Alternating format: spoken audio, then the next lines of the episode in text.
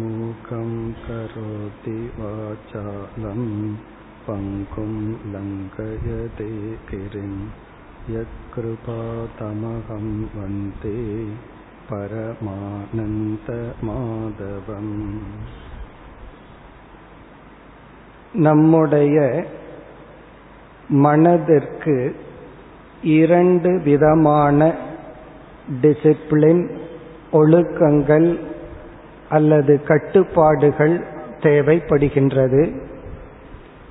ஒன்றை சாஸ்திரம் சித்த சுத்தி என்று அழைக்கின்றது. சித்த சுத்தி என்றால் மனதினுடைய தூய்மை. இரண்டாவது ஒன்றை சித்த ஏகாகிரதா என்று அழைக்கின்றது. சித்த ஏகாகிரதா என்றால் உறுதி அல்லது மனதை குவிக்கும் திறன்.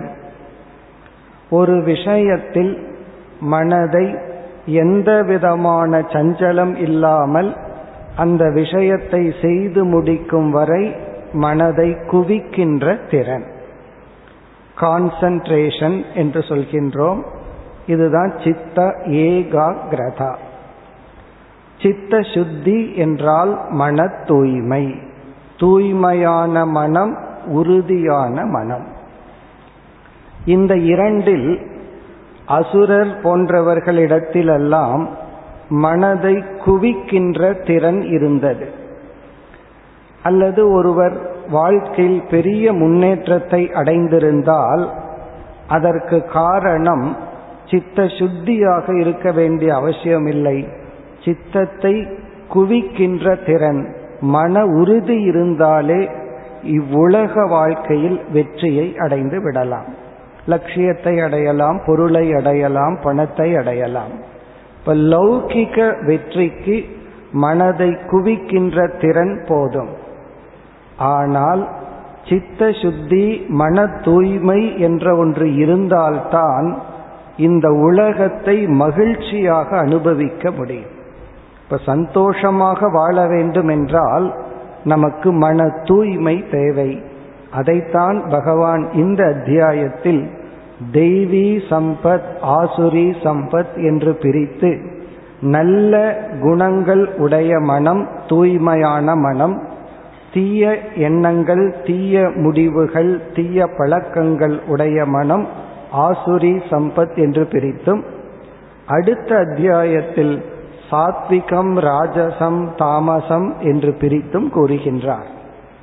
இப்ப நேற்று நாம் பார்த்தோம் இந்த பிரிவு எதற்காக என்றால், தூய்மையான மனம் நமக்கு இருந்தால்தான் நாம் இந்த உலக இன்பத்தை அனுபவிக்க முடியும், தர்மம் என்ற புண்ணியத்தை சேகரிக்க முடியும், இறைவனை அடைய மோக்ஷம் என்ற ஒரு இலக்குக்கு தகுதி அடைய முடியும் என்று பார்த்தோம்.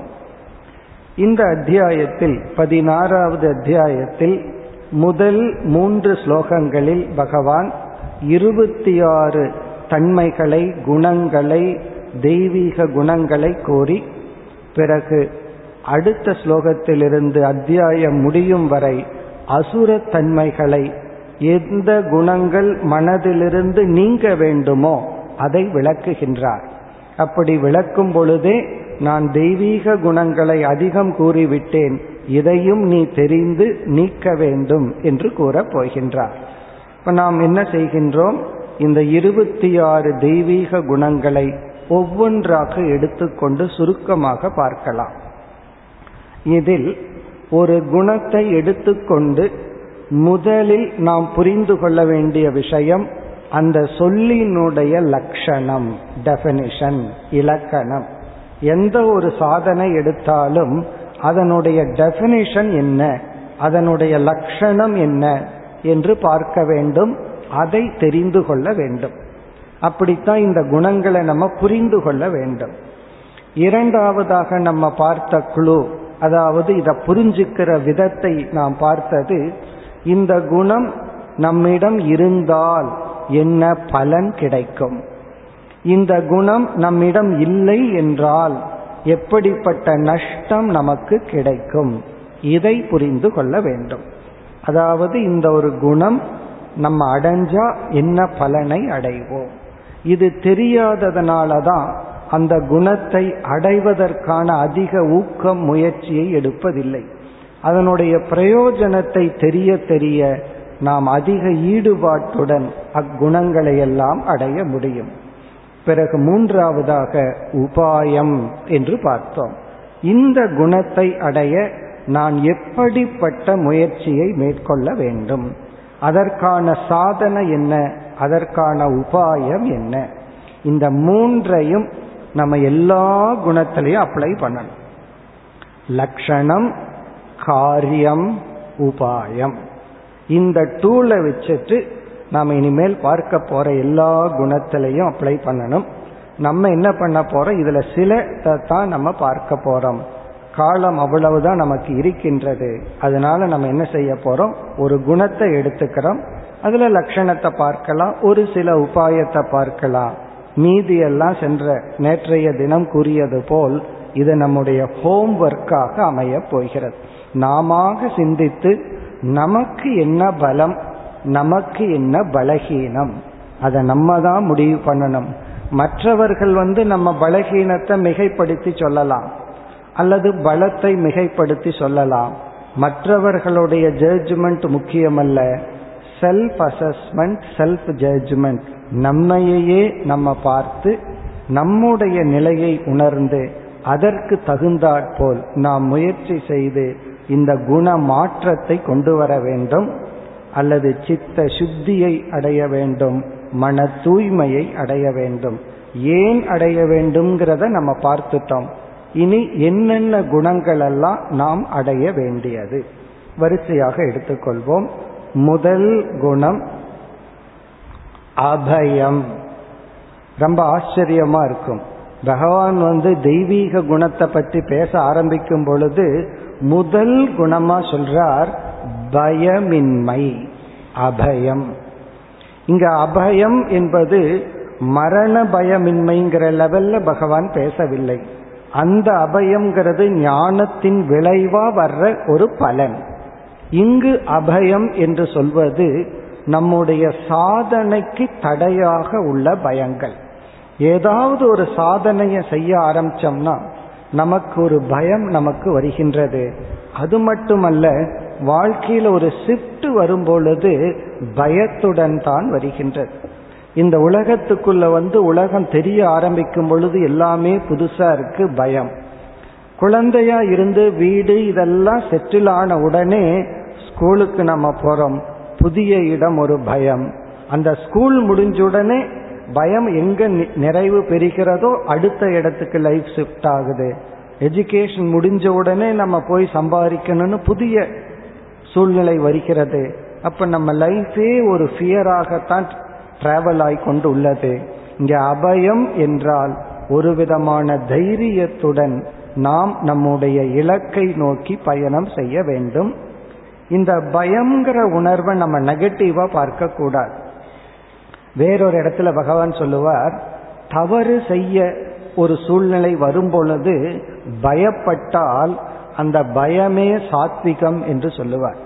ஒன்று தப்பு பண்றதுக்கு மனசுல பயம் ஏற்பட்டால் அந்த பயமெல்லாம் நல்லதுதான். அது மட்டுமல்ல, பயம்ங்கிறது இறைவன் நமக்கு கொடுத்த நம்மை காப்பாற்றுகின்ற ஒரு விதமான உணர்வு தான். அந்த பயம்தான் பல தவறுகளிலிருந்து காப்பாற்றுகின்றது, நம்மையே காப்பாற்றுகின்றது. ஆனால் அது ஒரு லிமிட், அது ஒரு வரையறையை தாண்டும் பொழுது அது அசுர குணம் ஆகின்றது. அது மட்டுமல்ல, நம்ம வந்து அதர்மத்தின் வழியாக பொருள்களை சேகரிக்கிறோம், ஆட்களை சேகரிக்கிறோம், இதெல்லாம் பண்ணிட்டோம். நம்ம என்ன நினைக்க தோணும், அதர்மம் பண்ணாதான் வாழ்க்கையில வந்து பொருள்களை அடைய முடியும், இலக்க அடைய முடியும்னு தோன்றுகின்றது. ஆனால் உண்மை என்னவென்றால், இதையெல்லாம் நம்ம தவறான வழியில் அடைந்தால் கடவுள் வந்து நமக்குள்ள பயம்ங்கிற ஒரு அசுர குணத்தை கொடுத்து விடுவார். இப்போ உண்மையான சம்பத், உண்மையான சொத்து என்னவென்றால் பயமின்மை. அது வெளியே தெரியவே தெரியாது. இந்த பயமின்மைங்கிறது உண்மையா வந்துட்டு அதை காட்டிக்கொள்ள கூட மாட்டோம். சில சமயங்கள்ல எனக்கு பயம் இல்லைன்னு சொல்றதே அது பயத்தினுடைய வெளிப்பாடு தான். நான் யாருக்கும் பயந்துக்க மாட்டேன்னு சம்டைம்ஸ் சொல்றமே, அது பயத்தினுடைய வெளிப்பாடு. உண்மையிலேயே யாரை கண்டும் பயம் இல்லை என்றால் அந்த வார்த்தையே நம்மிடம் இருந்து வராது. அப்படி இந்த பயமின்மை என்ற மனதையும் நாம் தவத்தால் தர்மத்தால் தான் அடைய முடியும். அதர்மமெல்லாம் பண்றவன் சந்தோஷமா இருக்கான்னு மேலோட்டமான கண்ணுக்கு தெரிகிறது, அவனை சுற்றி பொருள்கள் இருக்கின்றது, அந்த பொருள்களை குறித்தே அவனுக்கு பயம் வந்துவிடும். அவனை சுற்றி செக்யூரிட்டி இருக்கும், எதற்கு நான் பணம் இருக்கு, எவ்வளவு செக்யூரிட்டி வேணாலும் நான் போட்டுக்குவேன், ரொம்ப க்ளோஸா எனக்கு செக்யூரிட்டி இருக்கான்னு நினைக்கிறான். ஆனா அவனுக்கு அந்த செக்யூரிட்டியை பார்த்தே பயமா இருக்கும். அப்ப என்ன ஆகின்றது, இந்த பயம் அப்படிங்கிறது அசுர குணம், அது பாபத்தின் விளைவு, அதர்மத்தின் விளைவு. அப்ப நம்ம தர்மப்படி வாழும் பொழுது நம்ம மனசுல ஒரு தைரியம் வரும். அந்த தைரியத்துக்கு இருக்கிற சக்தியே தனி, அது தெய்வீக குணம். இப்ப மனதில் இருக்கிற நோய் என்பது பயம். பயம்ங்கிறது வந்து பொய் சொல்றதுக்கு பயப்படுற பயம் அல்ல, அதர்மம் செய்வதற்கு பயப்படும் பயம் அல்ல, அல்லது சில சமயம் இறைவனை குறித்து பயப்படும் பயமும் அல்ல. இங்க பயம் என்று சொல்வது அசுர குணம், அதாவது அதர்மத்தின் விளைவாக நமக்குள் இருக்கின்ற ஒரு பலஹீனம். அப்படி ஆரம்பிக்கின்றார். இனி இரண்டாவது சத்துவ சம்சுத்திகி. நம்ம இருபத்தி ஆறு பண்புகளை வரிசையா பார்க்க போறோம். முதல் பண்பு அபயம், இரண்டாவது வந்து சத்துவ சம்சுத்திகி. இதற்கு இரண்டு பொருள் உண்டு. சத்துவம் என்ற சொல்லுக்கு மனம், சம்சுத்திகி என்றால் தூய்மை. அப்படித்தான் இன்று நம்ம ஆரம்பித்தோம். சத்துவ சம்சுத்தினா மனதை தூய்மையாக வைத்திருத்தல். எப்படி வந்து இந்த உடலை நம்ம தூய்மையா வச்சிருக்கிறோமோ அதே போல மனதையும் நாம் தூய்மைப்படுத்த வேண்டும். எந்த ஒரு இன்ஸ்ட்ருமெண்ட், எந்த ஒரு பொருளையும் நம்ம அப்படியே விட்டுவிட்டால் அது இயற்கையை அசுத்தமாகி அழுக்கு படிந்து விடும். இப்போ எந்த ஒரு இன்ஸ்ட்ருமெண்ட்டையும் நம்ம மெயின்டைன் பண்றோம், அதை தூய்மைப்படுத்தும் செயலில் ஈடுபட்டு கொண்டிருக்க வேண்டும். பொதுவாக கண்ணுக்கு தெரிகிறத தூய்மைப்படுத்துறோம், ஏன்னா நாலு பேர்த்துக்கு தெரிஞ்சிடும்னு. இந்த மனசு இருக்கே, அது யாருக்கும் தெரியாததுனால, நம்ம என்ன நினைக்கிறோம்ங்கிறது யாருக்கு தெரியாததுனால அந்த தூய்மைப்படுத்துவதில் ஏதோ முக்கியத்துவத்தை இழந்து விடுகின்றோம். அப்படி இல்லாமல் மற்றவங்களுக்கு தெரியுதோ இல்லையோ, நமக்கு நம் மனம் தெரிகிறது, அதை தூய்மையாக வைத்திருத்தல். இதை ஒரு சாமானிய குணமா எடுத்து கொள்ளலாம். சத்துவ சம்சுத்தினா மனதை தூய்மைப்படுத்த நாம் செய்கின்ற செயல்கள், நாம் செய்கின்ற முயற்சி. இதுதான் நம்ம காலையில எழுந்த உடனே இறைவனிடத்துல பிரேயருடன் ஆரம்பிக்கின்றோம். வீட்டை தூய்மையா வச்சிருக்கிறோம், ஒரு பிரேயரோட லைஃபை ஸ்டார்ட் பண்றதே ஒரு மன தூய்மைக்காக. பிறகு இறைவனுடைய நாமத்தை பண் ஜபம் செய்தல், பிறகு ஒரு பிரேயர், நான் நல்லா இருக்கணும், எல்லாம் நல்லா இருக்கணும், எனக்கு நல்ல புத்தி வேண்டும், எனக்கு நல்ல சிந்தனை வேணும்னு ஒரு பிரார்த்தனை. நம்ம எதை எதையோ பிரார்த்தனை பண்றோம், எனக்கு இந்த கஷ்டம் நீங்கணும், அந்த கஷ்டம் நீங்கணும். அதுல ஒரு பிரார்த்தனை, என்னுடைய மனம் தூய்மையாக இருக்க வேண்டும், என்னுடைய மனதில் இருக்கின்ற பலகீனங்கள், கோபம், பொறாமை போன்றவை நீங்க வேண்டும். இந்த பிரார்த்தனையே நமக்கு சிறிது சிறிதாக மனதை தூய்மைப்படுத்தும். இது ஒரு பொருள், சத்துவ சம்சுத்திகி என்று ஒரு விளக்காசிரியர் இரண்டாவது பொருள் கொடுக்கின்றார். சத்துவ சம்சுத்தி என்றால் நம்பிக்கை துரோகம் செய்யாமல் இருத்தல். யாராவது நம்மை நம்பிவிட்டால், யாருக்காவது நம்மிடம் ஒரு ட்ரஸ்ட், நம்பிக்கை வந்துவிட்டால் அந்த நம்பிக்கையை காப்பாற்றுதல், அந்த நம்பிக்கைக்கு துரோகம் செய்யாமல் இருத்தல். பொதுவாக நம்ம ஏன் நம்பிக்கை துரோகம் செய்கிறோம் என்றால், ஒருவர் நம்ம ரொம்ப ட்ரஸ்டோட நம்பி ஏதோ பொருளை கொடுக்கிறாரோ, ஒரு விஷயத்த சொல்றாரோ, ஏதோ செய்யறார். அந்த நம்பிக்கை துரோகம் நாம் செய்வதற்கு காரணம், அதனால் ஒரு பலன் நமக்கு கிடைப்பதனால்.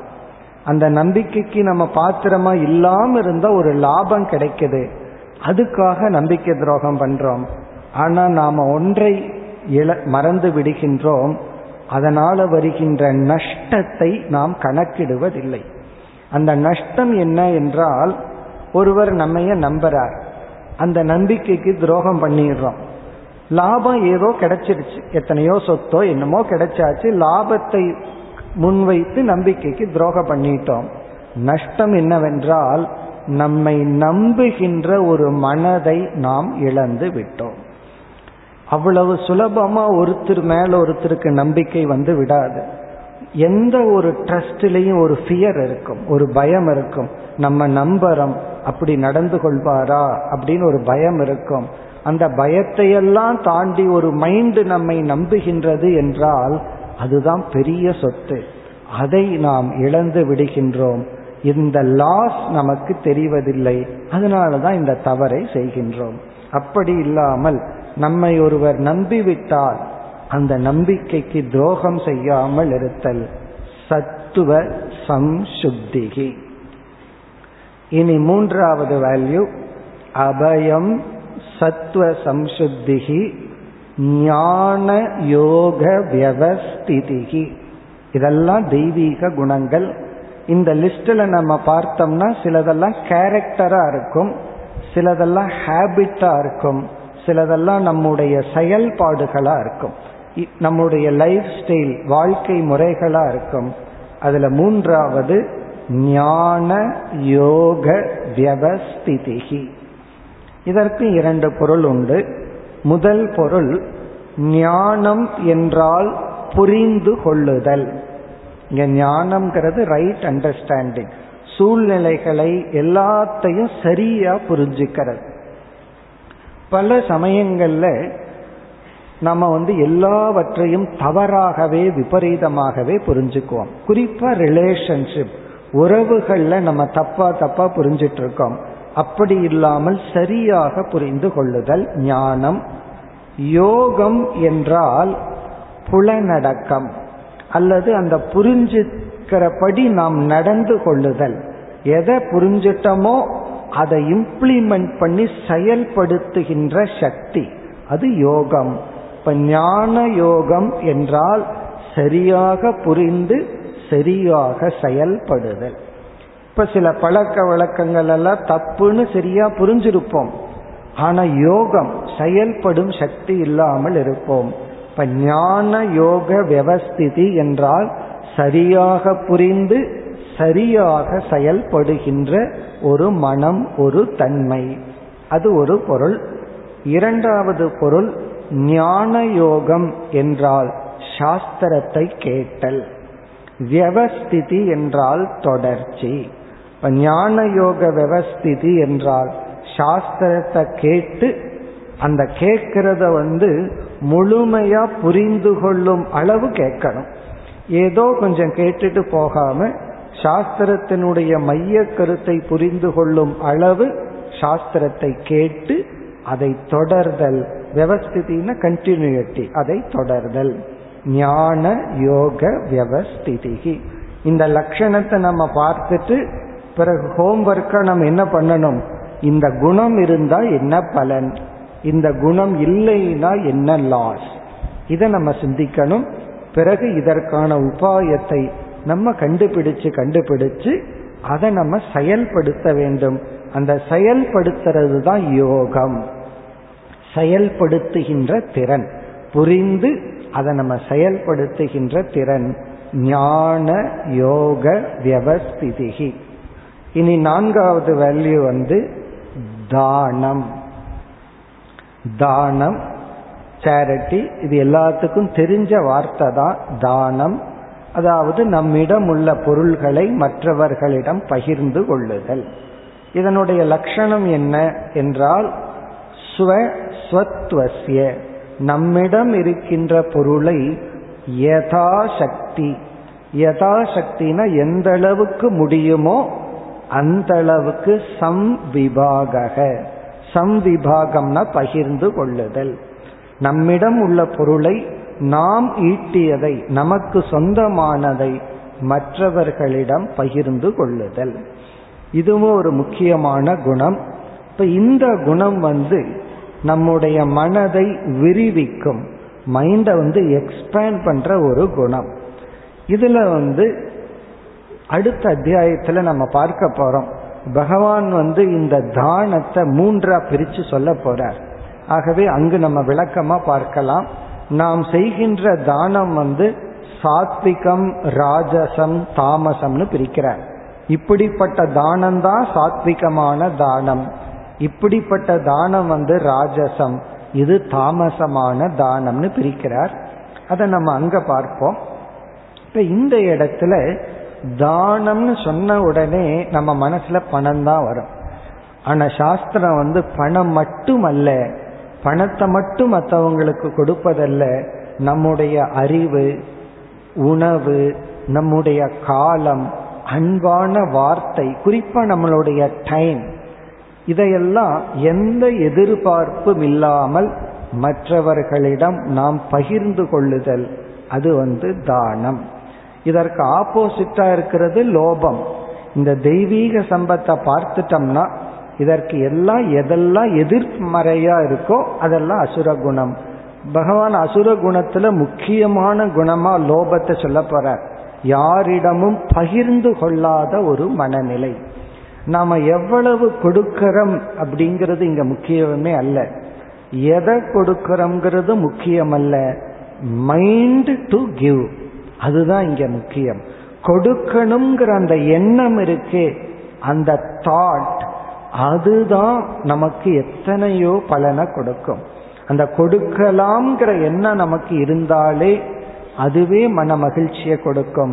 நம்ம இந்த இடத்துல வந்து புண்ணியம் அப்படியெல்லாம் போக வேண்டாம், நம்மிடம் இருக்கிறத இனியொருத்தருக்கு கொடுக்கறதுல மகிழ்ந்து பழக வேண்டும்.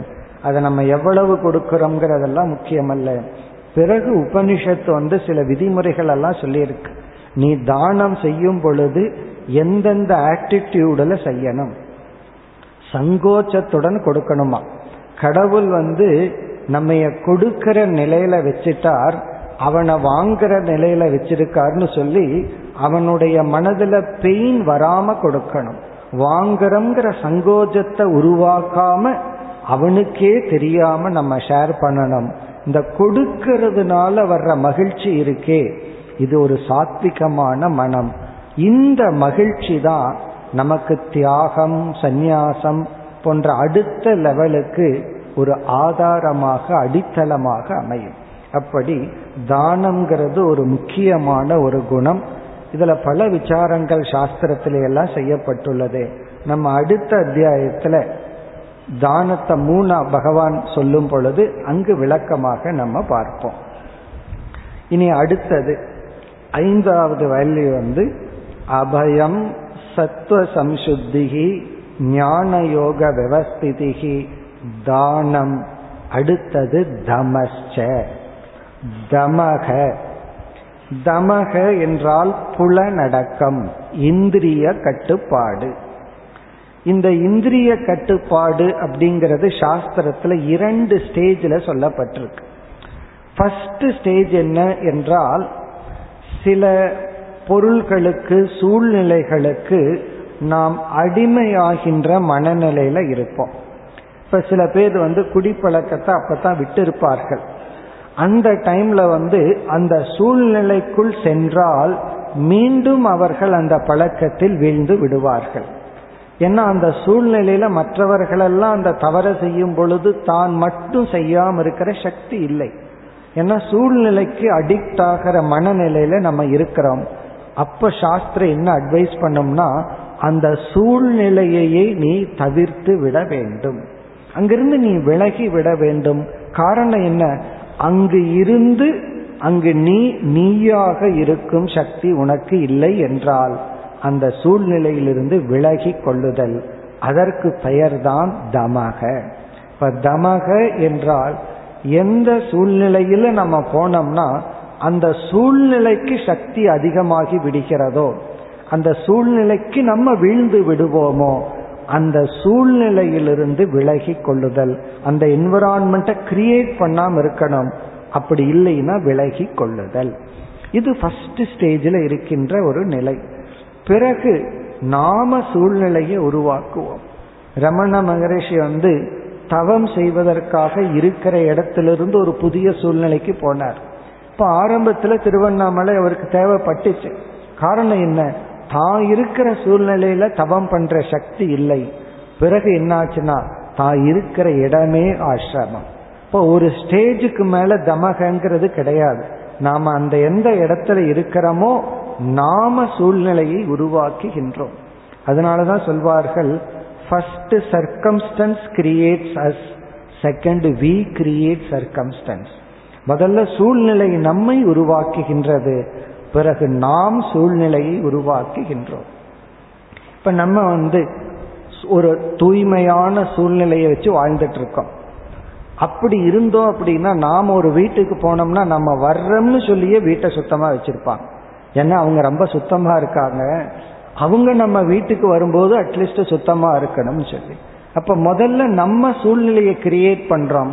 அதுக்கப்புறம் நாம எங்க போறோமோ அங்க சூழ்நிலை நம்மால் உருவாகின்றது. அப்ப தமக என்றால் எப்பொழுது நம்முடைய மனதில் பலகீனம் இருக்கின்றதோ அப்பொழுது அந்த பலகீனத்திற்கு நாம் அடிமையாகாமல் ஒரு சூழ்நிலையிலிருந்து விலகி கொள்ளுதல். இது தவறு கிடையாது. சில பேர் இதை தவறா புரிந்து கொண்டு, நீ பார்க்காம இருந்தா, கேட்காம இருந்தா, சுவைக்காம இருந்தா, இந்த ஆசைகளுக்கெல்லாம் தடை போட்டா டேம் ஒரு நாள் வெடிச்சிட்டு வர்றது போல வெடிச்சிட்டு வந்துடும், அதனால நீ வந்து எல்லாத்தையும் அனுமதி கொடுக்கணும் அப்படின்னு இதற்கு எதிராக சிந்திக்கின்ற தத்துவவாதிகளும் உண்டு. அப்படி அல்ல. சில சமயங்கள்ல அந்த டேம் நமக்கு தேவைப்படுகின்றது. சில சமயங்கள்ல சில காட்சிகளை பார்க்காம இருக்கிறது, சிலதை கேட்காம இருக்கிறது, சிலதை பேசாம இருக்கிறது. ஆரம்ப காலத்தில் நம் மனதை உருவாக்க இவைகள் தேவை. என்ன, ஒரு சூழ்நிலை இருந்தால்தான் நம்மால சில சாதனைகளை செய்ய முடிகிறது. உண்மையிலேயே தியானம்ங்கிற சாதனை அவரவர்கள் தனிமையில செய்யக்கூடிய சாதனை தான். ஆனால் ஆரம்ப காலத்தில் அதுக்கு சக்தி இருக்காது. அதனால நம்ம என்ன பண்றோம், எல்லாம் சேர்ந்து ஒரு இடத்துல அமர்ந்து தியானம் பண்றோம். அது என்ன ஆகின்றது?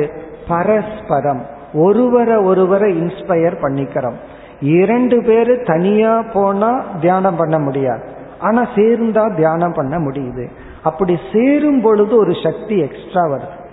பொதுவா ஒருவர் தனியா போனா பயந்துக்குவார் இரவுல, இனி ஒருவர் தனியா போனாலும் பயந்துக்குவார்.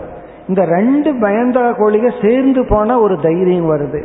இப்ப லாஜிக்கே கிடையாது. ரெண்டு பயந்த சுபாவம் உடையவர்கள் சேர்ந்துட்டா எங்கிருந்து பய தைரியம் வருது? அந்த சேர்க்கைக்கு ஒரு சக்தி இருக்கு. அதனாலதான் தர்க்க சாஸ்திரத்துல பத்து குச்சிய சேர்த்து வச்சா உடைக்க முடியாது, ஒவ்வொரு குச்சியா உடைச்சிடலாம். இந்த கதையெல்லாம் நமக்கு தெரியும். இப்ப தர்க்க ரீதியா சிந்திச்சா அந்த ஸ்ட்ரென்த் எங்கிருந்து வந்தது? ஒரு குச்சி இனியொரு குச்சிக்கு கொடுத்துதான்னா கிடையாது. அந்தந்த குச்சி அந்தந்த ஸ்ட்ரென்த்தோட தான் இருக்கு. ஆனா சேரும் பொழுது விளக்க முடியாத ஒரு சக்தி உருவாகின்றது. தர்க்க சாஸ்திரத்தில் எப்படி விசாரம் செய்வார்கள்னா, அந்த சக்தி குச்சிக்கு வெளியிருந்து வந்ததா, குச்சிக்கு உள்ளிருந்து வந்ததா, இப்படியெல்லாம் விசாரம். கடைசியில முடிவு என்னன்னா, சில அனுபவங்கள் இருந்தா தர்க்கத்தை யூஸ் பண்ணாத அனுபவம் தான் ஜெயிக்கும். ஒரு மரத்தை பார்த்தா ஒரு அழகு இருக்கு, பத்து மரத்தை சேர்ந்து பார்க்கும்போது எக்ஸ்ட்ரா ஒரு வனம் காடுன்னு ஒரு பியூட்டி வருது. அந்த அழகு மரத்துக்குள்ள இருந்து வந்ததா வெளியிருந்து வந்துச்சா? நீ என்ன மாதிரி விசாரம் பண்ணாலும் கடைசியில அதுக்கு பதில் இல்லை. அனுபவம் அப்படி இருக்கு, அதை அக்செப்ட் பண்ணிக்கும். அப்படி நம்ம அனுபவத்தில் சில சூழ்நிலைகள், பத்து பேர் சேர்ந்து தியானம் பண்ணா நம்மால தியானம் பண்ண முடியும், பத்து பேர் சேர்ந்து ஆசனம் பண்ணா நம்மால அதை செய்ய முடிகிறது. அதை நம்ம அக்செப்ட் பண்ணிக்கணும். எது வரைனா அந்த இண்டிபெண்டன்சி வர்ற வரை. யாருமே இல்லாட்டியும் என்னால தியானம் பண்ண முடியும், என்னால சாதனையை தொடர முடியுங்கிற சக்தி வரும் வரை நாம் செய்ய வேண்டிய சாதனை தமக. அப்படின்னா சூழ்நிலையை உருவாக்க வேண்டும். அதனுடைய அடிப்படையில் தான் கோயில்கள், யாகசாலைகள், வீட்டிலேயே ஒரு பூஜையறை, இவைகளெல்லாம் உருவாக்கப்பட்டுள்ளது. கடவுள் எல்லா இடத்துலயும் இருக்காருனா ஏன் கோயிலுக்கு போகணும், வீட்டுக்குள்ள எதுக்கு அதுக்கு ஒரு அறையினெல்லாம் தர்க்கம் பேசக்கூடாது. காரணம் என்ன, அதற்கான மனநிலை அதற்கான சக்தி நம்மிடத்தில் இல்லை. அதனால ஒரு சூழ்நிலை நமக்கு தேவைப்படுகிறது. அதெல்லாம் தான் தமக. இப்ப தமக என்றால் நம்முடைய மன வளர்ச்சிக்கு நாம் உருவாக்கின்ற சூழ்நிலைகள், நம் மன வளர்ச்சிக்கு நாம் எடுத்துக்கொள்கின்ற தற்காலிகமான விரதங்கள். பிறகு சாஸ்திரத்துல ஞானம் வந்ததற்கு பிறகும் கூட பகவான் வந்து ஞானம் ஞான நிஷ்டை அடையும் வரை புலனடக்கம் தேவைன்னு சொல்றார். அறிவு வந்தா எனக்கு தான் ஞானம் வந்துடுச்சுன்னு சொல்லக்கூடாது. அந்த ஞானம் நிஷ்டை அடையும் வரை நமக்கு புலனடக்கம் தேவை. அதற்கு பிறகு சாஸ்திரம் சொல்லுது உனக்கு புலனடக்கம் அவசியம் இல்லை. காரணம் என்ன, உனக்கு எல்லாமே ஈஸ்வரனா தெரியும் பொழுது நீ எதிலிருந்து விலகுவாய், எதிலிரு எதை நீ பார்க்க வேண்டான்னு சொல்லுவேன். அதெல்லாம் கடைசி ஸ்டேஜ். அதையெல்லாம் நம்ம முன்னாடியே போட்டுட்டு எனக்கு எந்த விதியும் இல்லை என்று நாம் இருக்கக்கூடாது. அப்ப சூழ்நிலைக்கு நம்ம முக்கியத்துவம் கொடுத்து செயல்பட வேண்டும். அந்த சூழ்நிலை தான் ஆரம்பத்தில் நம்மை முடிவு செய்கிறது, இந்த சூழ்நிலையை தான் நம்மை உருவாக்கின்றது. ஆகவே புலனடக்கம் மிக மிக முக்கியம். எப்படி உடலினுடைய ஆரோக்கியம் நாம் கொடுக்கின்ற உணவின் அடிப்படையில் உள்ளதோ அதே போல ஐந்து புலன்கள் வழியா மனசுக்கு கொடுக்கிற ஆகாரம்தான் நாம் மனதாக உருவாகின்றது. இப்ப நம்ம சுற்றி எல்லாமே சாத்விகமான பொருள்கள், பார்க்கிறது, கேட்கறது, பேசுறது, சுவைக்கிறது, இதெல்லாம் சாத்விகமாக அமைய வேண்டும். அதுதான் ஐந்தாவதாக பகவான் கூறுகின்ற வேல்யூ தமக. இப்ப முதல் அபயம், சத்வ சம்சுத்திகி, ஞான யோக விவஸ்திதிகி, தானம், தமக, அடுத்தது யக்ஞக. அடுத்த ஆறாவது வேல்யூவா பகவான் கூறுவது யக்ஞக. இந்த யக்ஞம்ங்கிற சொல்லுக்கும் பல அர்த்தங்கள் உண்டு. நம்ம அடுத்த அத்தியாயத்திலையும் பார்க்க போறோம். பகவான் யக்ஞத்தையே மூன்றா பிரித்து சொல்ல போறார். சாத்விகமான யக்ஞம், ராஜசமான யக்ஞம், தாமசமான யக்ஞம்னு சொல்றார். அதன் அடிப்படையில் பிறகு பார்ப்போம். இப்ப இந்த இடத்துல யக்ஞம் என்ற சொல்லுக்கு பல அர்த்தத்துல ஓரிரு அர்த்தங்களை பார்ப்போம். முதல் பொருள் வந்து வேதத்தில் இறைவனை வழிபட சில யாகங்கள் பூஜைகள் சொல்லப்பட்டுள்ளது. அந்த பூஜைகள் யாகங்களை நாம் செய்தல், அது வந்து ஒரு ரொட்டீனா பண்ணலாம் அல்லது விசேஷ காலங்களில் செய்யலாம்.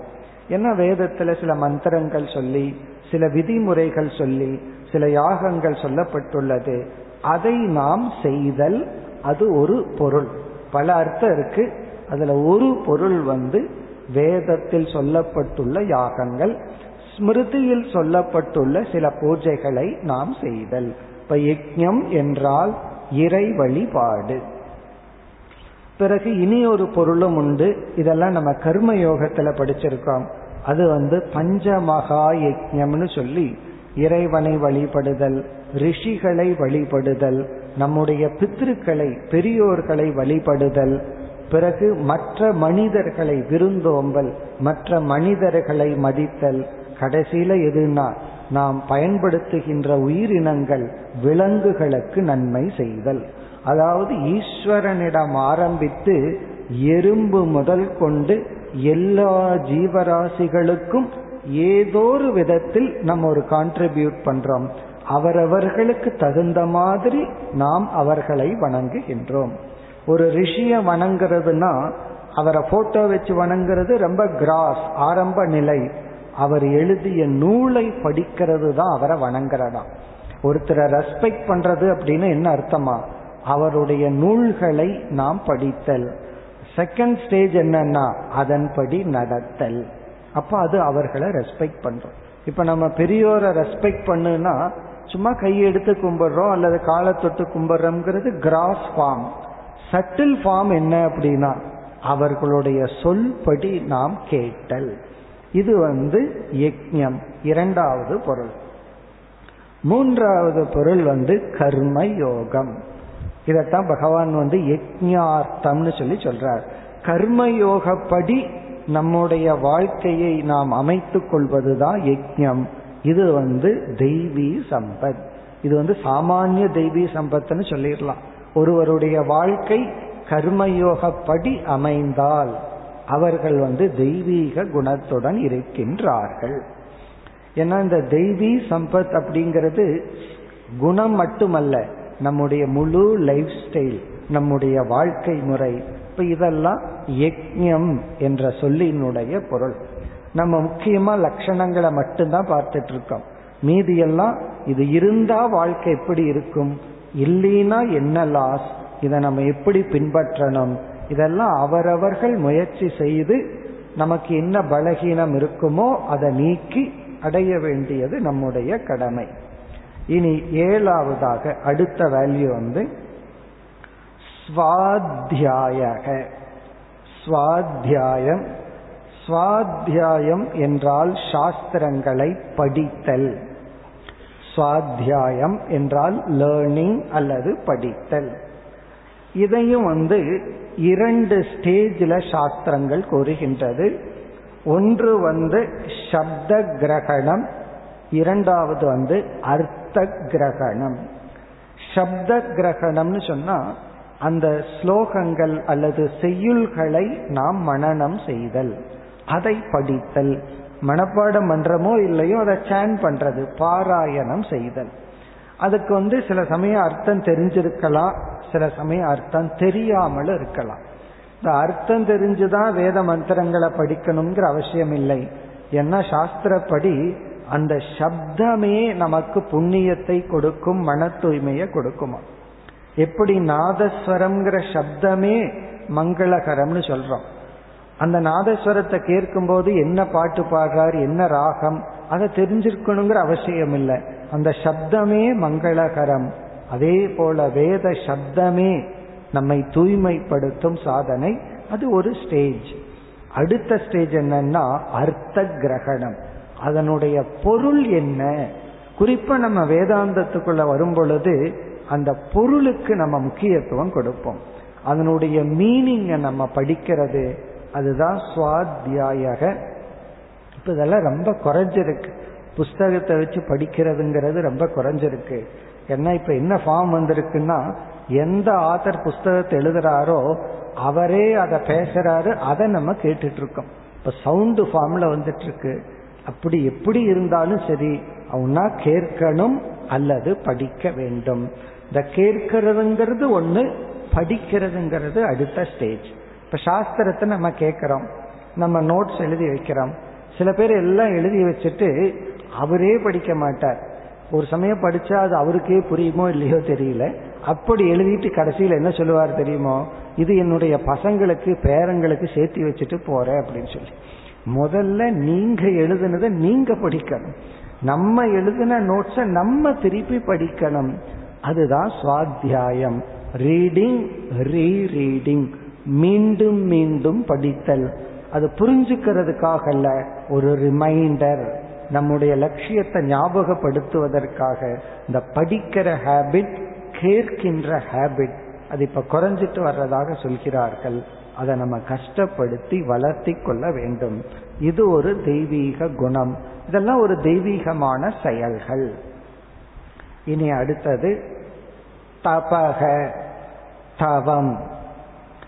இந்த தவம் என்ற சொல்லும் நமக்கு எல்லாத்துக்கும் தெரிஞ்ச வார்த்தை தான், தவம்ங்கிற சொல். இந்த சொல் வந்து எல்லா சாதனைகளையும் குறிக்கின்ற ஒரு பொதுவான சொல்லாகவும் இருக்கின்றது. நான் தவம் பண்றேன்னு ஒருத்தர் சொல்றாருன்னு வச்சுக்கோமே, அவர் விரதம் இருக்கலாம், படிக்கலாம், தியானம் பண்ணலாம், மௌன விரதம் இருக்கலாம், அல்லது உபவாசம் இருக்கலாம், அல்லது கிரிவலம் வரலாம், என்ன வேணாலும் பண்ணலாம்னு அர்த்தம். இப்ப தவம்ங்கிற வார்த்தைக்கினுடைய ஒரு பொருள், நாம் செய்கின்ற அனைத்து சாதனைகளையும் பொதுவாக குறிக்கின்ற ஒரு சொல். இப்ப இதனுடைய சாராம்சம் என்னவென்றால், தவம் என்றால் நாம் விரும்பி நம்முடைய குணத்தை மாற்ற செய்யும் முயற்சி. அதுதான் இதனுடைய லட்சணம். நாம விரும்பி நம்முடைய கேரக்டர், நம்முடைய சில குணங்கள் நமக்கே பிடிக்கல, அதை நம்ம மாற்றி அமைக்க விரும்புகிறோம். அதற்கு நாம் மேற்கொள்கின்ற முயற்சிய தவம் என்று சொல்கின்றோம். தவம்னா உருக்குதல் அப்படின்னு அர்த்தம். எப்படி உருக்கிறோம்? நம்முடைய கேரக்டரை உருமாற்றுகின்றோம், அப்படியே நாம் உருக்குகின்றோம். இப்ப தவம் என்றால் நம்மை மாற்ற நாம் மேற்கொள்கின்ற முயற்சி. குறிப்பா அந்த முயற்சியில ஒரு பெயின் இருக்கும், ஒரு கஷ்டம் இருக்கும்.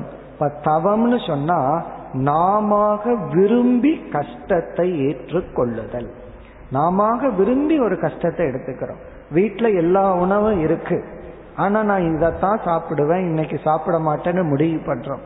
இந்த பெயினை யாரு நமக்கு கொடுக்கல, நாம எடுத்துக்கொண்ட விரதம். பேசணுங்கிற டெண்டன்சி இருக்கு, இன்னைக்கு மௌன விரதம் இருக்கிறேன்னு பேசாம இருக்கிறோம்.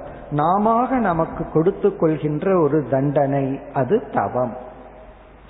சில சமயங்கள்ல நாம ஒரு கஷ்டத்தை எடுத்துட்டோம்னா அது தவம். அது நாம சூஸ் பண்ணாம, சாய்ஸ் இல்லாம வந்தா அது நமக்கு வேதனையா இருக்கு, கஷ்டமா இருக்கு. சாஸ்திரம் என்ன சொல்லுதுன்னா, நீயாக சில கஷ்டத்தை படுற, நீ விரும்பாமல் உனக்கு சில கஷ்டங்கள் வரும் பொழுது அதையும் தவங்கிற மனநிலையில சந்தித்தால் அந்த கஷ்டத்திலேயே ஒரு சந்தோஷத்தை அனுபவிப்போம். அதாவது வந்து டார்ச்சரா தவமா ஆட்டிடியூடில் இருக்கு. நம்ம விரும்பாம ஒரு கஷ்டம் வருது, அதை நம்ம தவமாக எடுத்துக்கொள்ளலாம். இப்போ ஒரு சூழ்நிலையில நம்ம கோயில்ல போய் கியூல நிக்கிறோம், திருப்பதிக்கெல்லாம் போனா எவ்வளவு நேரம் வெயிட் பண்றோம், அதை தவமா நினைச்சுக்கிறோம். இப்ப ஏடிஎம்ல போய் நிக்கிறோம்னு வச்சுக்கோன்னு, அதையும் ஏன் நம்ம தவமா நினைச்சுக்க கூடாது? நம்ம விரும்பாத ஒரு ஒரு இடத்துல ஒரு கஷ்டத்தை நம்ம பண்றோம் அப்படின்னா அதுல ஒரு வெறுப்பு இருக்கு, கஷ்டம் இருக்கு. நாம விரும்பி அதே கஷ்டத்தை எடுத்துட்டோம்னா அது தவமாக உள்ளது. அப்படி நமக்கு ஒரு கஷ்டம் வரும் பொழுது அதை தவமா எடுத்து கொள்ளலாம், இல்லை என்றால் அது சம்சாரமாக மாறிவிடும். அப்படி வாழ்க்கையில இயற்கையா வர்ற கஷ்டமெல்லாம் ஒரு தவம். அது போதாதுன்னு நம்ம எக்ஸ்ட்ராவா தவம் பண்றோம். காரணம், ஏற்கனவே வர்ற கஷ்டத்துல எனக்கு முன்னேற்றம் குறைவா இருக்குன்னு சொல்லித்தானே எக்ஸ்ட்ரா நம்ம கஷ்டத்தை எடுத்துக்கிறோம். அப்படி எடுத்துக்கிறது தான் தவம். இந்த தவத்தையும் அடுத்த அத்தியாயத்துல பகவான் வந்து இரண்டு கோணத்துல பிரிக்கிறார். நம்ம விளக்கமா பார்க்க போறோம். காய்கம் வாச்சிகம் மானசம்னு பிரிக்கிறார். உடல் அளவுல என்னென்ன தவம் செய்யலாம், சொல் அளவுல என்னென்ன தவம் செய்யலாம், மானசீகமா என்னென்ன தவம் செய்யலாம், அப்படி பிரிக்க போறார் பதினேழாவது அத்தியாயத்தில். இது ஒரு டிவிஷன். பிறகு இதே தவத்தை பகவான் சாத்விகம் ராஜசம் தாமசம்னு பிரிக்கிறார்.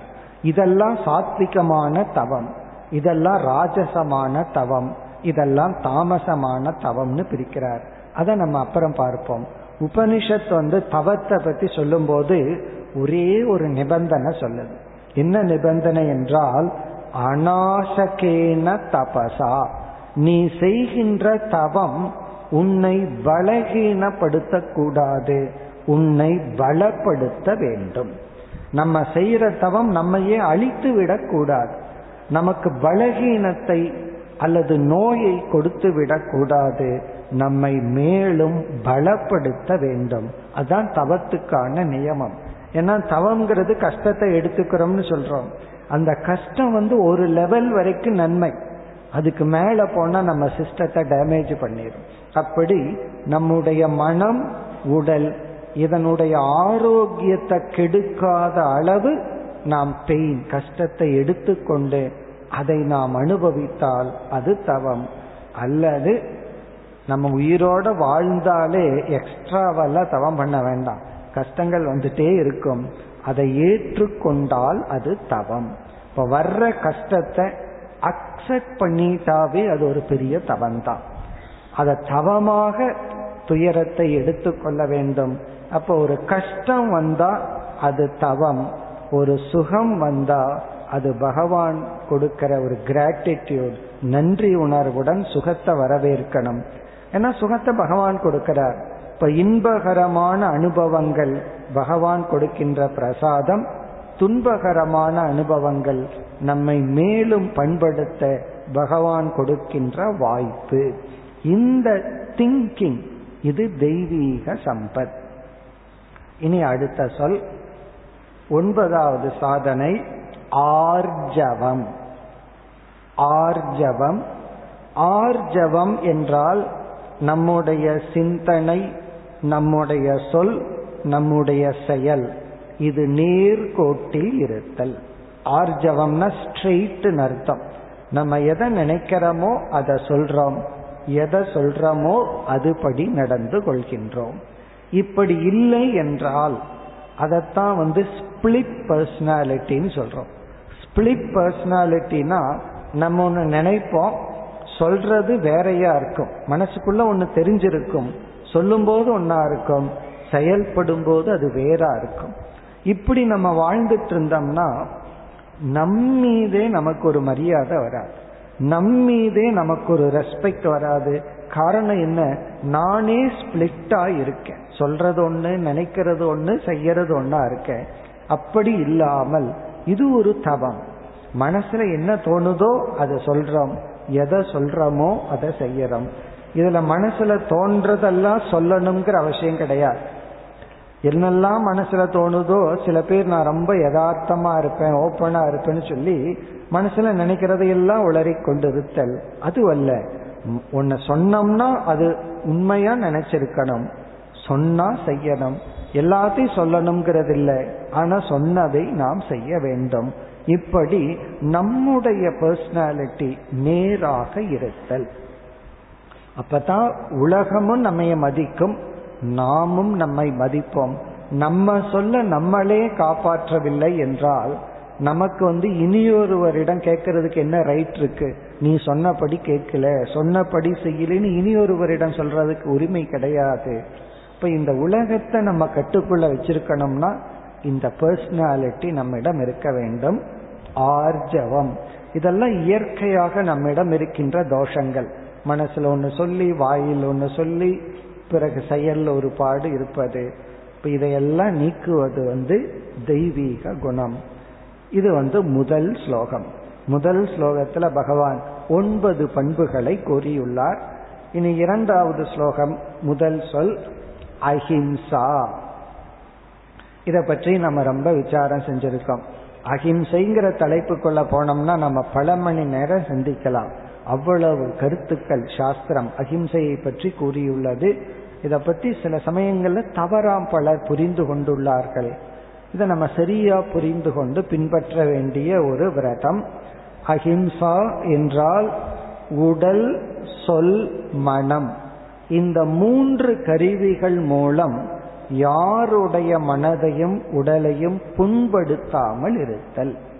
அஹிம்சை நம்ம ஹிம்சைக்கான சாதனை வந்து நம்முடைய உடல், நம்முடைய சொல், நம்முடைய சிந்தனை. சாஸ்திரப்படி ஒருவர் வந்து கஷ்டப்படணும், ஒருவரை மனசுக்குள்ள சபிச்சாலும் கூட அது அவர்களை ஏதோ ஒரு விதத்துல டிஸ்டர்ப் பண்ணுதான். ஒருவரை மனசுக்குள்ள வெறுத்தாலும் அது அவர்களை அவர்களை அறியாமல் பாதிக்கின்றதுன்னு சொல்கிறார்கள். அதுல உண்மையும் உண்டு. அப்படி இந்த மூன்று கருவிகள் மூலம் யாருடைய மனதையும் புண்படுத்த கூடாது, யாரையும் துயரப்படுத்த கூடாது என்ற எண்ணம், அதுதான் அஹிம்சை. நம்ம சின்ன வயசுல உடல் ரீதியா சிலரை துன்பப்படுத்துவோம். ஆனா ஒரு ஸ்டேஜுக்கு மேல போயிட்டோம்னா ஒருத்தரை துன்பப்படுத்துறதுக்கு நம்மிடம் இருக்கின்ற கருவி நம்முடைய சொற்கள். நம்ம லாங்குவேஜ்ல தான், வார்த்தைகள்ல தான் மற்றவங்களை துயரப்படுத்திட்டு இருக்கோம்.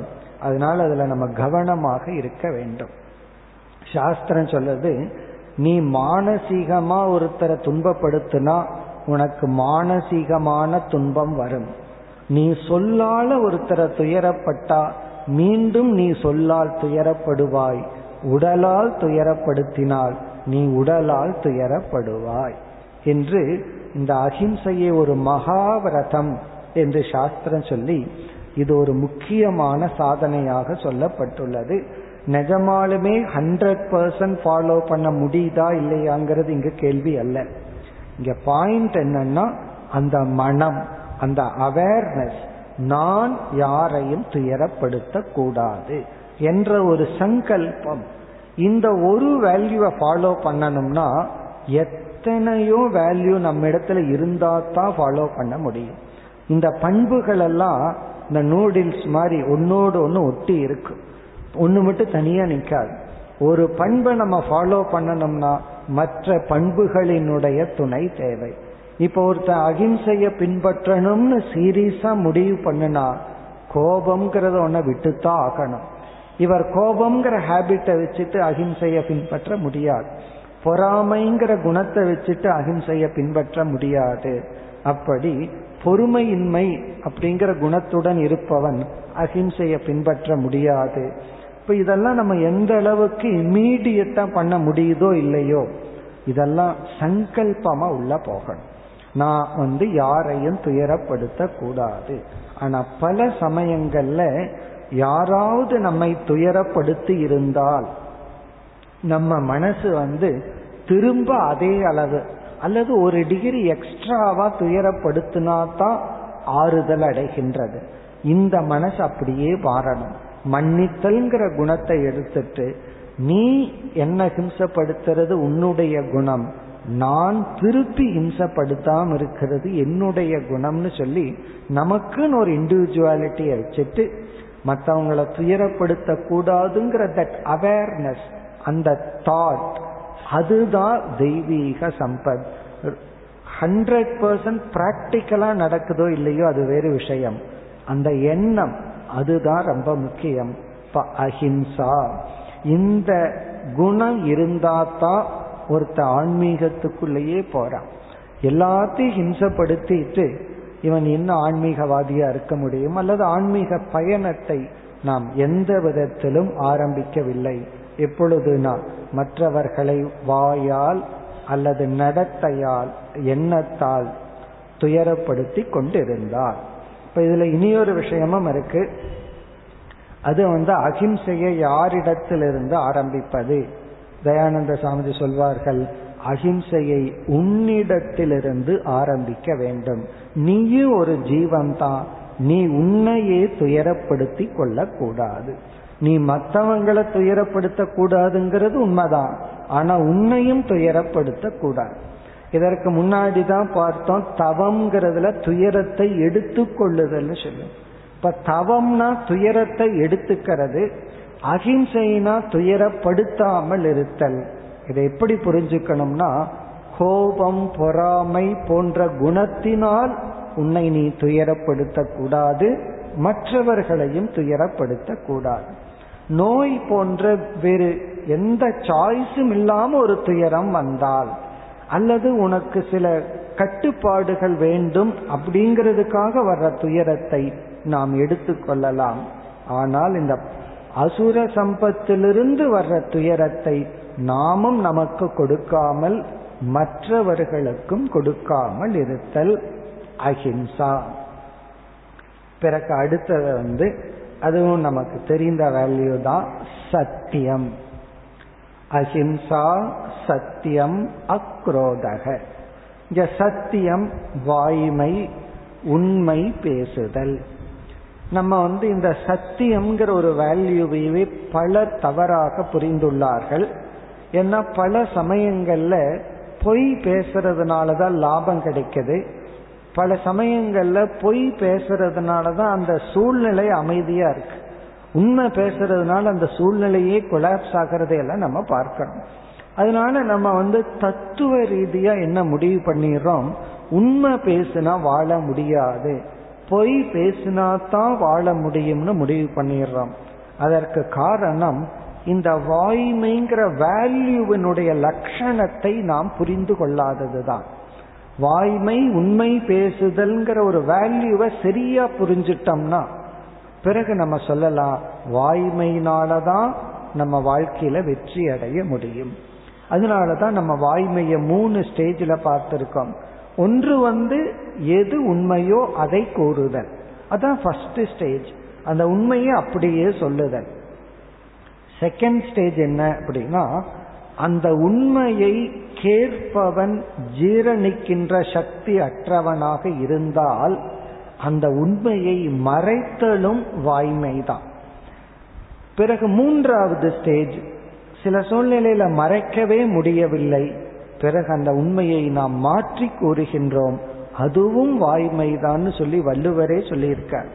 அப்படி மூன்று ஸ்டேஜ். உண்மையை சொல்ல வேண்டிய இடத்துல சொல்றது, அதை ஜீர்ணிக்க முடியாதவரிடம் மறைத்தல் அல்லது மாற்றி கூறுதல். அதனாலதான் வாய்மைன்னு எப்ப சாஸ்திரம் சொல்லுமோ அப்ப அந்த வாய்மையோட ஒரு கண்டிஷன் சாஸ்திரம் போடும், அது வந்து நன்மை. நன்மை பயக்கும் என்றால் நன்மைதான் முக்கியம், அந்த நன்மைக்கு அப்புறம்தான் வாய்மை. ஆகவே இந்த வாய்மையை சரியா புரிஞ்சுட்டா நம்ம பேசுறது நன்மை பயக்கும்னா அப்படியே பேசலாம், நம்ம பேசுற உண்மை அது நன்மையாக விளையாது என்றால் நம்ம உண்மையை மறைக்கலாம், மாற்றியும் பேசலாம். அதனால நம்ம அப்படியே சொல்லணுங்கிற அவசியம் இல்லை. சில விஷயங்கள்ல சில இடத்துல மறைக்கலாம், மாற்றி கூறலாம், போய் சொல்லலாம். எப்பொழுதுனா அதனுடைய அல்டிமேட் கோல் நல்லதா இருக்கணும், நமக்கும் அவர்களுக்கும் சமுதாயத்திற்கும் நன்மையான ஒரு விஷயத்துல நம்ம காம்ப்ரமைஸ் பண்ணலாம், ஆனா சுயநலமான விஷயத்துல, ஏமாற்றுகின்ற விஷயத்துல இருக்கக்கூடாது. இப்படி வாய்மை என்பதை நம்ம சரியாக புரிந்து கொண்டால் இது பின்பற்றக்கூடிய சாதனை, பின்பற்ற வேண்டிய சாதனை. இந்த சத்தியத்தை சாஸ்திரம் சொல்லும் பொழுது பல நிபந்தனைகளுடன் சொல்லும். அதாவது வந்து இந்த உண்மையை வந்து ஹிதம், நன்மையான உண்மையை சொல்லணும், அந்த உண்மையை மென்மையாக சொல்ல வேண்டும். பிரியம், பிரியம்னா அதை மென்மையா சொல்லணும். பல சமயங்கள்ல நம்ம உண்மையை சொல்லி துயரப்படுறதுக்கு காரணம், அந்த உண்மையை சொல்ல வேண்டிய இடத்துல சொல்லி இருக்க மாட்டோம், சொல்ல வேண்டிய விதத்தில் சொல்லி இருக்க மாட்டோம். அப்போ அதை எப்படி ஹேண்டில் பண்ணணும், எப்படி சொல்லணும், எப்ப சொல்லணும், எவ்வளவு சொல்லணும், இது எல்லாமே காமன் சென்ஸ் தான். அந்த சூழ்நிலையை புரிஞ்சிட்டு நம்ம செயல்பட வேண்டும். இந்த அவேர்னஸ், நான் உண்மையத்தான் பேசணும். பொய் பேசணும்னா நல்லா கஷ்டப்பட்டு யோசிச்சு பேசணும். உண்மை பேசுறதுங்கிறது நேச்சுரலா வரணும். இதுதான் இங்க உபதேசம். ஆனா சில பேர்த்துக்கு உண்மை பேசணும்னா தான் ரொம்ப யோசிப்பார்கள், பொய் பேசுறதுங்கிறது ஸ்பான்டேனியஸா வந்துடும். அது பழக்கம், அந்த ஹேபிட் நமக்கு மாறணும். நேச்சுரலா உண்மை வரணும், பிறகு பொய் பேசணும்னா தான் ரொம்ப யோசிக்க வேண்டியது இருக்கு. இப்படி வந்து பகவான் இந்த லிஸ்ட் போடுறார். அடுத்தது பார்க்கறது ரொம்ப சுலபம். காரணம் என்ன, பொய் பகவான் வந்து அசுர சம்பத்தா சொல்ல போறார்.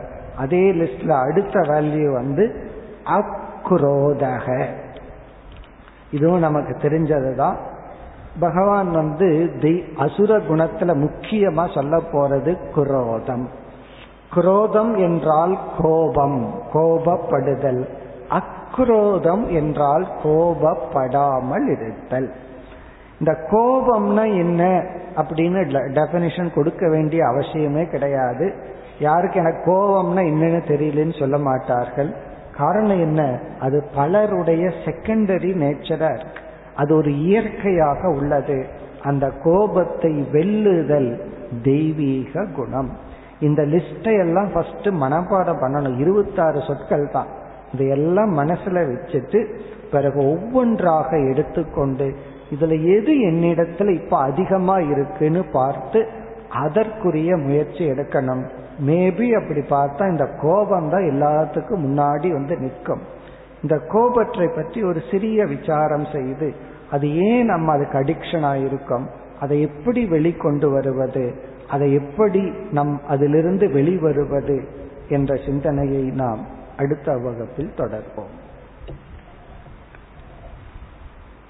ஓம் பூர்ணமத பூர்ணமிதம் பூர்ணாத் பூர்ணமுதச்யதே பூர்ணஸ்ய பூர்ணமாதாய பூர்ணமேவாவசிஷ்யதே.